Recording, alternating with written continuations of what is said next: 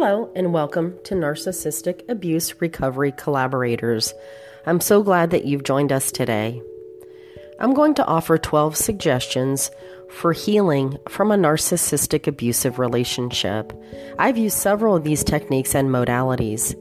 Most of the offerings that I refer to were new to me as I was searching for healing methods after leaving a narcissistic abusive a marriage of 10 years. These were not normal practices for me, but I knew that I was going through something very different than I had ever endured in my life. So I had to seek out healing methods. Number one, practice energy work. Some of these modalities include pranic healing, Reiki, meditation, acupuncture, crystal work, aromatherapy, massage, chakra healing, breathing techniques, yoga, and exercise. Find the modalities that work for you and that make you feel like you're getting the most benefit from. Our bodies tend to store bad energy and it needs an outlet to assist you in your recovery. Number two, connect with your spirituality. Get to know who you are with your higher power. Know that you are loved and your higher power has great things planned for you. And that you do have a purpose. I've read several healing books, one of which is Joyce Meyer's Healing the Soul of a Woman, and I found it to be helpful. Write down scripture that tells you and reminds you of who you really are and what your spirituality and higher power thinks that you are. Post these scriptures around your home and read them daily to bring you spiritual strength and peace. Number three, listen to music. Listening to calm, uplifting and energetic music can be helpful. I would suggest staying away from music that is about love and heartbreak. Number four, be mindful. Focus on your future. You do have one. Set intentions and seek goodness, peace, balance, and happiness and joy for your future. Be grateful for what is going well in your life and for the positive things around you. Trust yourself, be kind to yourself, and make good choices. Number five, enhance your social circle. Begin to meet people, make new friends, look for meetup groups. I wouldn't suggest that you start dating or seek a new relationship during your healing journey. Find people that have experienced the same kind of hurt and trauma that you have and be a support to each other. Don't dwell on the past or commiserate with each other, but be there to be supportive and to listen when needed and you most likely will be able to speak the same language, experiencing the same kind of trauma. Number six, eat well. Take vitamins, eat root vegetables, and drink lots of water.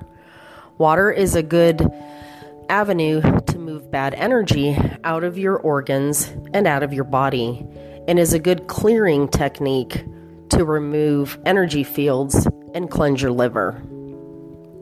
Number seven, create a vision board. What would you like to see and do in the upcoming year? Find peace, relax, go on vacation, strengthen family relationships, anything that really means something to you and is a hope for you in the new year. Get a piece of poster board and cut out some sayings or pictures from newspapers or magazines, anything that's your heart's desire. Place them on the vision board and place the vision board somewhere where you can see it and review it daily. Number eight, do what you enjoy. Find things that make you happy. If you like to dance, go dancing. If you like to write poems, create a journal of poems. If you like to paint, take a painting class. If you like to do puzzles, buy some puzzles and start one. You have to start getting focused on doing things that make you happy and bring joy into your life.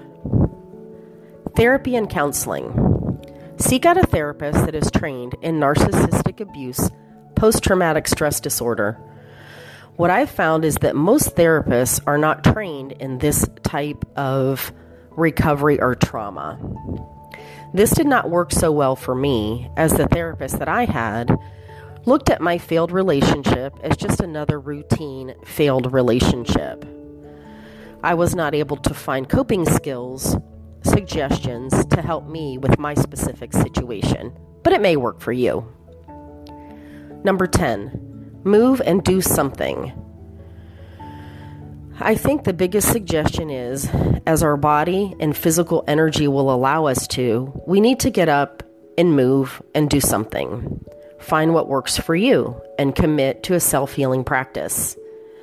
What you've gone through is not something that will just go away or heal with time. It takes commitment and energy to get through this journey in this healing process.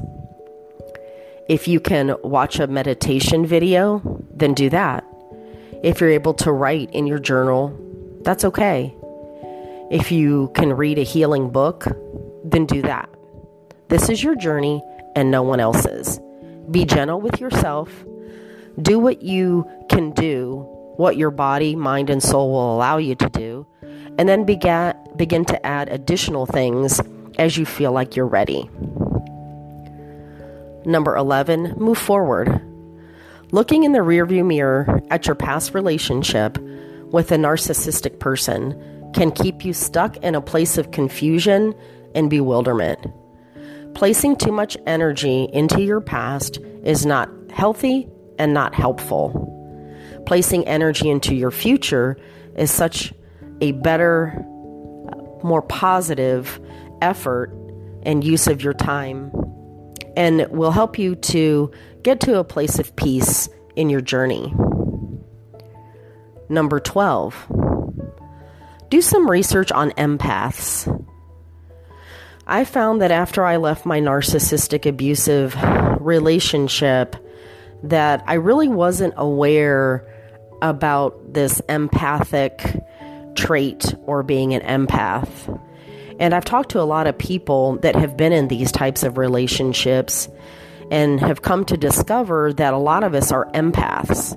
This wasn't anything that I knew about, so I've done some research on it.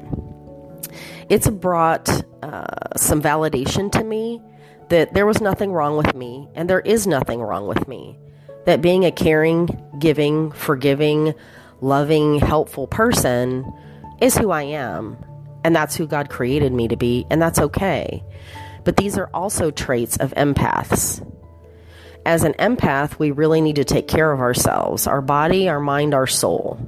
We're very susceptible to emotional vampires and people that take our energy and drain us. Seek to understand what being an empath means, ways to guard yourself, and know that we have extra work to do to protect ourselves from others that are abusive and we need to guard ourselves and maintain a life of peace and balance. I hope that you have found something for yourself that is useful in these healing suggestions as you journey through this process.